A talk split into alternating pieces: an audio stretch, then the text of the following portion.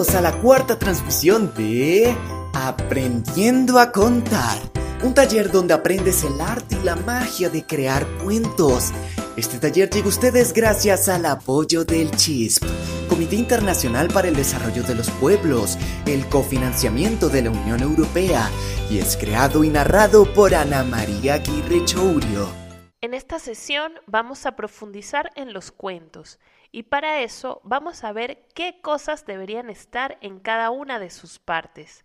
Si escogiste hacer tu cuento de manera gráfica o ilustrada, debes hacer cada una de las partes de una manera escrita muy corta y luego escoger la imagen que represente mejor tu historia en caso de que sea solo un dibujo. O también puedes hacer un dibujo de cada una de las partes para hacer un cómic o historieta gráfica. ¿Preparados? Comencemos. La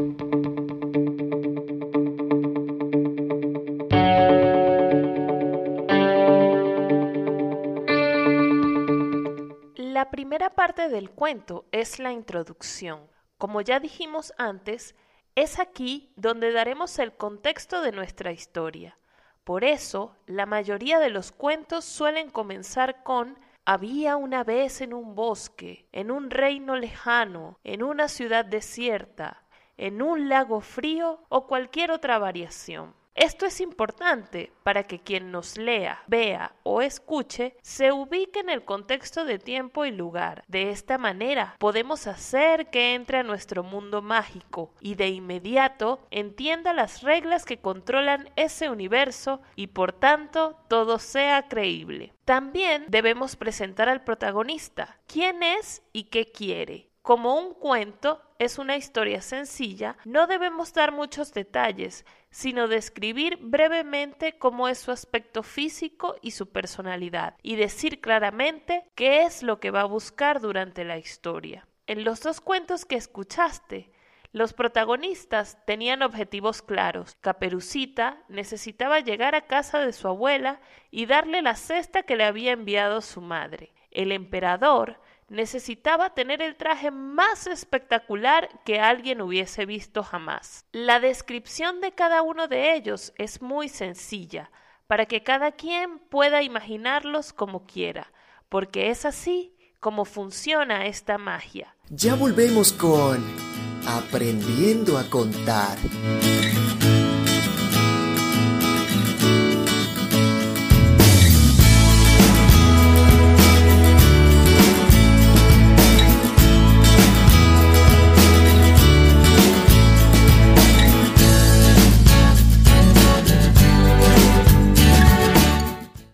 Bienvenido de vuelta. Ahora hablaremos de la segunda parte del cuento. Esta es el desarrollo. En esta parte, lo primero que presentamos es al antagonista, que de ser posible interactuará con el protagonista y comenzará su carrera para ponerle dificultades e impedirle que logre su objetivo. En el caso de Caperucita, el desarrollo comienza cuando el lobo se presenta ante ella y se aprovecha de sus debilidades, ser una niña y además una niña distraída, para complicarle las cosas y lograr él su propio objetivo que es comérselas a ella y a su abuela. En el caso del emperador, los antagonistas son los pícaros, que se presentan ante el protagonista, proponiéndole un trato novedoso a cambio de oro y riquezas. En esta parte es donde crearemos complicaciones para que quien escuche, lea o vea el cuento se emocione. Para esto, plantearemos situaciones en donde creamos que el protagonista puede ganar, pero al final no lo logra. Sin embargo, debe seguir insistiendo. La historia de Caperucita se complica cuando llega a casa de la abuela. Pensamos que ella podría notar que quien está en la cama no es su abuelita, pero antes de que ella pueda hacer algo, es sorprendida por el lobo feroz. Ella logra esconderse antes de ser devorada, pero sabemos que ella y su abuela no podrán permanecer escondidas por siempre, así que nos mantenemos en tensión hasta que algo suceda, ya sea que el lobo las devore o que logren salvarse de alguna manera. En el caso del emperador, vemos cómo su ministro, en vez de ayudarle, prefiere salvarse él mismo su pellejo y no le cuenta que los pícaros lo están estafando. Las personas que asisten al baile y al desfile también guardan silencio por no querer parecer tontas ante los demás. No sabemos cuánto tiempo podrá sostenerse esta situación, ni durante cuánto tiempo permanecerá el emperador desfilando en ropa interior sin saber que su traje invisible no existe. Por último, tenemos la conclusión. En esta parte, el conflicto planteado en un principio se solucionará dejando a alguno de los personajes principales como ganador. En el caso de Caperucita, es ella quien gana gracias a la ayuda del guardabosque, que logra ahuyentar al lobo feroz, dando pie a que el final sea feliz. En el caso del emperador, es gracias al grito de la niña que la trama se descubre, dejando al monarca expuesto, aunque él trate de disimularlo. En el caso del cuento El traje del emperador, son los pícaros quienes ganan, y por tanto el final es triste o negativo. Sin embargo, sirve para darnos una lección que es no dejarnos llevar por la vanidad. Ya volvemos con Aprendiendo a contar.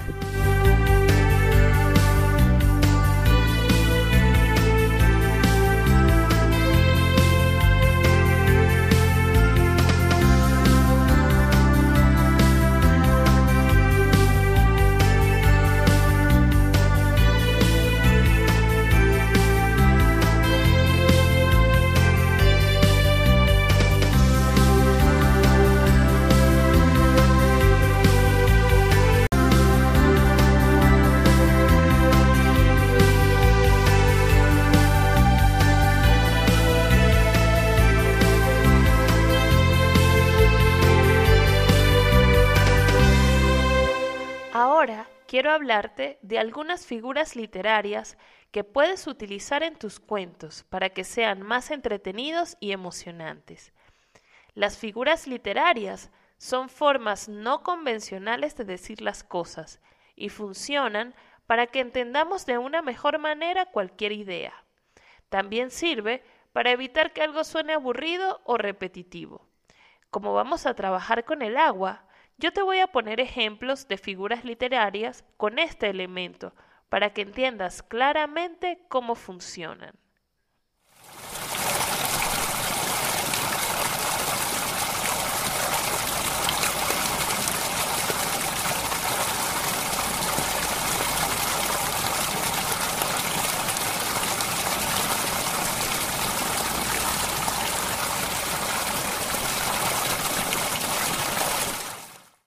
Primero tenemos la metáfora.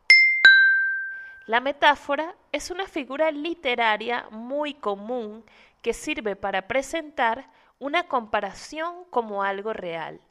Esto quiere decir que a través de su elaboración, dos términos que parecen distintos terminan significando lo mismo. Por ejemplo, las cascadas son faldas de agua que bailan al ritmo del viento. En este ejemplo decimos que la caída del agua es como una tela en movimiento. Ciertamente, el agua no está hecha de tela, pero la forma que toma al caer desde lo alto hace que parezca a esto. Otro ejemplo podría ser agua, el oro azul.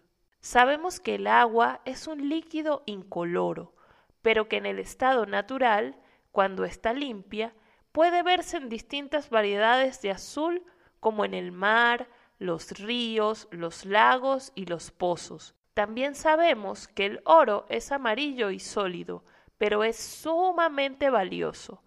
Por eso, en esta metáfora decimos que el agua es el oro azul, puesto que es un líquido tan valioso como el oro. La segunda figura literaria es el símil. Tal vez esta palabra ya te suena algo, te puede sonar asimilar. Y sí, el símil habla de dos ideas que son similares. A diferencia de la metáfora, el símil establece una relación donde se comparan dos ideas sin decir que una es exactamente igual que la otra. Por ejemplo, el agua de la cuenca era tan clara como un vidrio. Al agregar la palabra como en la oración, establecemos una relación comparativa entre el agua y el vidrio, sin decir que alguno de los dos es el otro, sino que es como el otro. Veamos otro ejemplo. Luego de refrescarse con un vaso de agua helada, la niña sonreía como una flor. Sabemos que las flores no sonríen, pero su forma y colores son capaces de brindar alegría a quien las ve. Por eso, comparamos la sonrisa de la niña, que es tan bonita como una flor. La tercera figura literaria es la hipérbole. Es una figura en la que se disminuye o se aumenta exageradamente algo. Por ejemplo, lloraba mares de lágrimas. Aunque alguien pueda llorar mucho, nunca será una cantidad de lágrimas tan grande como un mar. Sin embargo, decir que lloraba mares es una forma de expresar que alguien lloraba mucho.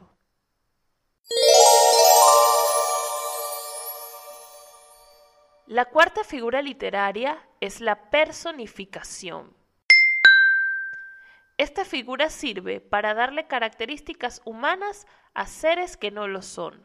Podríamos decir entonces que el agua baila, ríe, llora, canta, juega, salta, duerme, aunque en la realidad no sea así.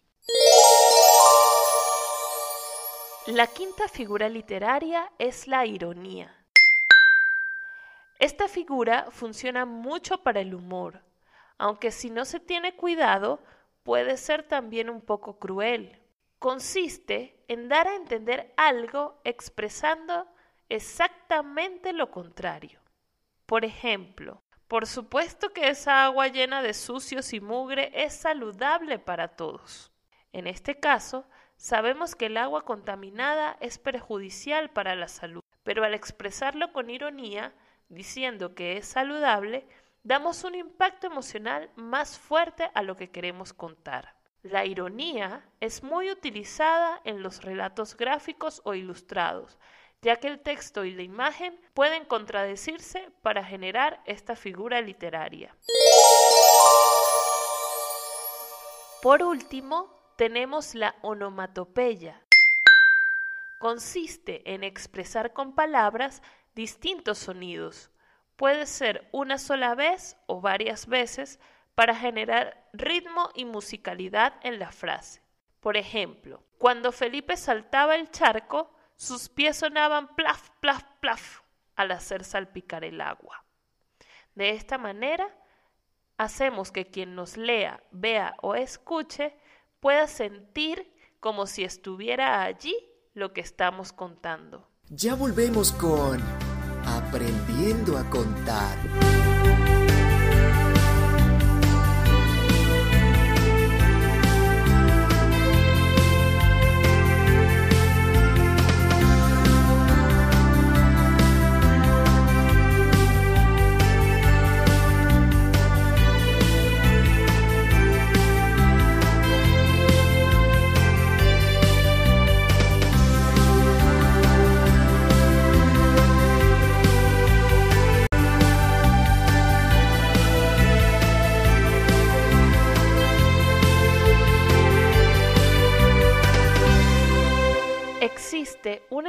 En común que todos los cuentos tienen. No importa si son cuentos indígenas o de películas del cine, si son historias de hadas, de princesas o de guerreros.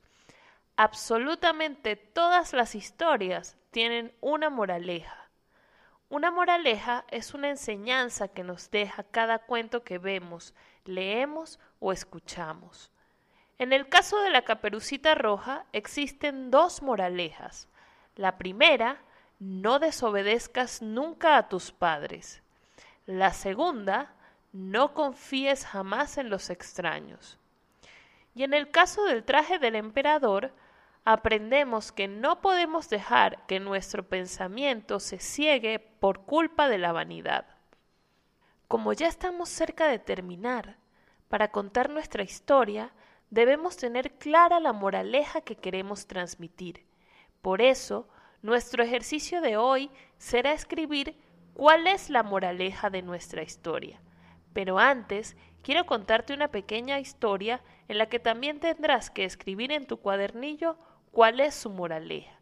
Así que siéntate y prepárate para escuchar.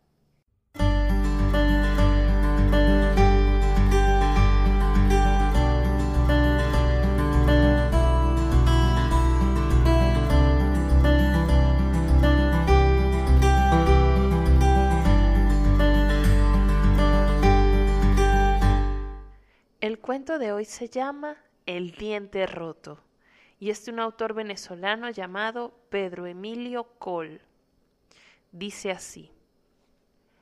A los doce años, combatiendo Juan Peña con unos granujas, recibió un guijarro sobre un diente.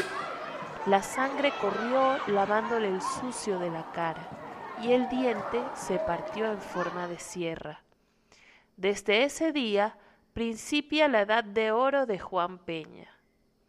Con la punta de la lengua, Juan tentaba sin cesar el diente roto, el cuerpo inmóvil, vaga la mirada sin pensar. Así, de alborotador y pendenciero, se tornó encallado y tranquilo. Los padres de Juan, hartos de escuchar quejas de los vecinos y transeúntes víctima de las perversidades del chico, y que habían agotado toda clase de reprimendas y castigos, estaban ahora estupefactos y angustiados con la súbita transformación de Juan.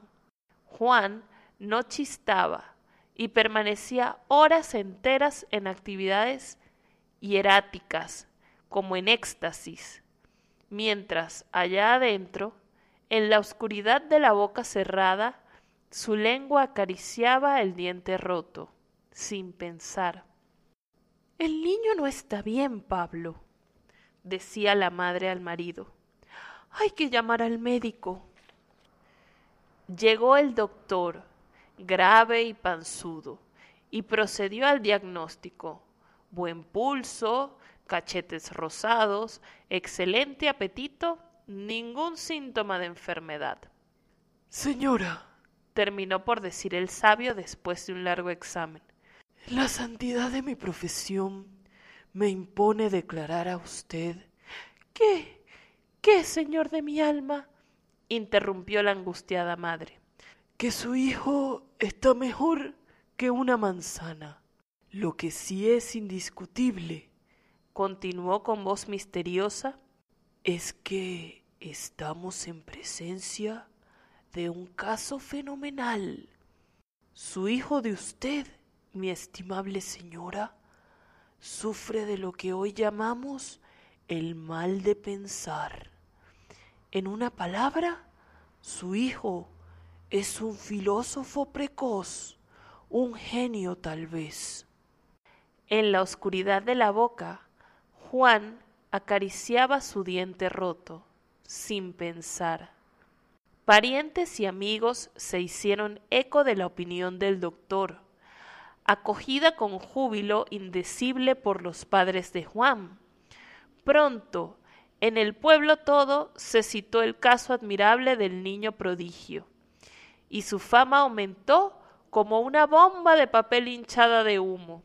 Hasta el maestro de escuela, que lo había tenido por el más torpe de toda su clase, se sometió a la opinión general, por aquello de que cada cual traía a colación un ejemplo. Demóstenes comía arena, Shakespeare era un pillo desarrapado, Edison era un granuja, etc.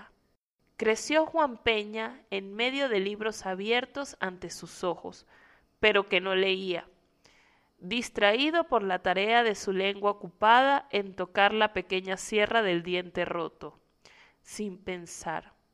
Y con su cuerpo crecía su reputación de hombre juicioso, sabio y supuestamente profundo. Y nadie se cansaba de alabar el talento maravilloso de Juan. En plena juventud, las más hermosas mujeres trataban de seducir y conquistar aquel espíritu superior, entregado a hondas meditaciones para los demás, pero que en la oscuridad de su boca acariciaba el diente roto, sin pensar. Pasaron meses y años, y Juan Peña fue diputado, académico, ministro, y estaba a punto de ser coronado presidente de la República cuando la apoplejía lo sorprendió acariciándole su diente con la punta de la lengua. Y doblaron las campanas, y fue decretado un riguroso duelo nacional. Un orador lloró en una fúnebre oración a nombre de Juan, y cayeron rosas y lágrimas sobre la tumba del grande hombre que no había tenido tiempo de pensar. Ya volvemos con Aprendiendo a contar.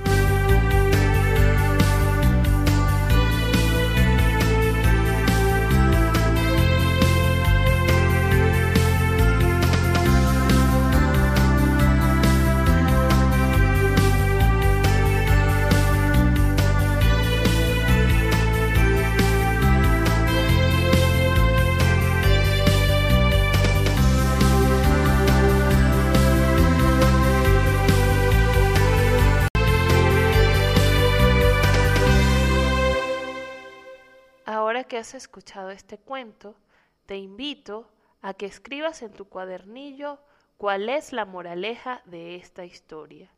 Y luego, mientras escuchas la música para que te concentres, escribe también cuál es la moraleja del cuento que tú estás contando.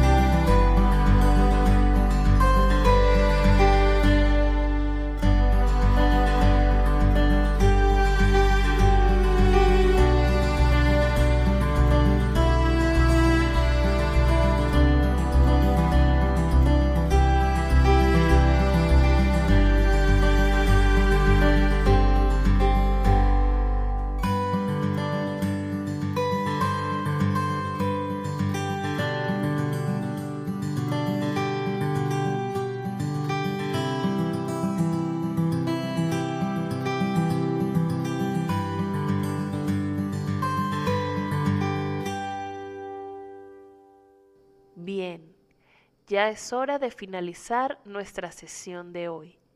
Nos queda solo una sesión más, por lo que nuestra historia ya debe estar casi lista. En la próxima transmisión revisaremos cómo podemos mejorar nuestra historia.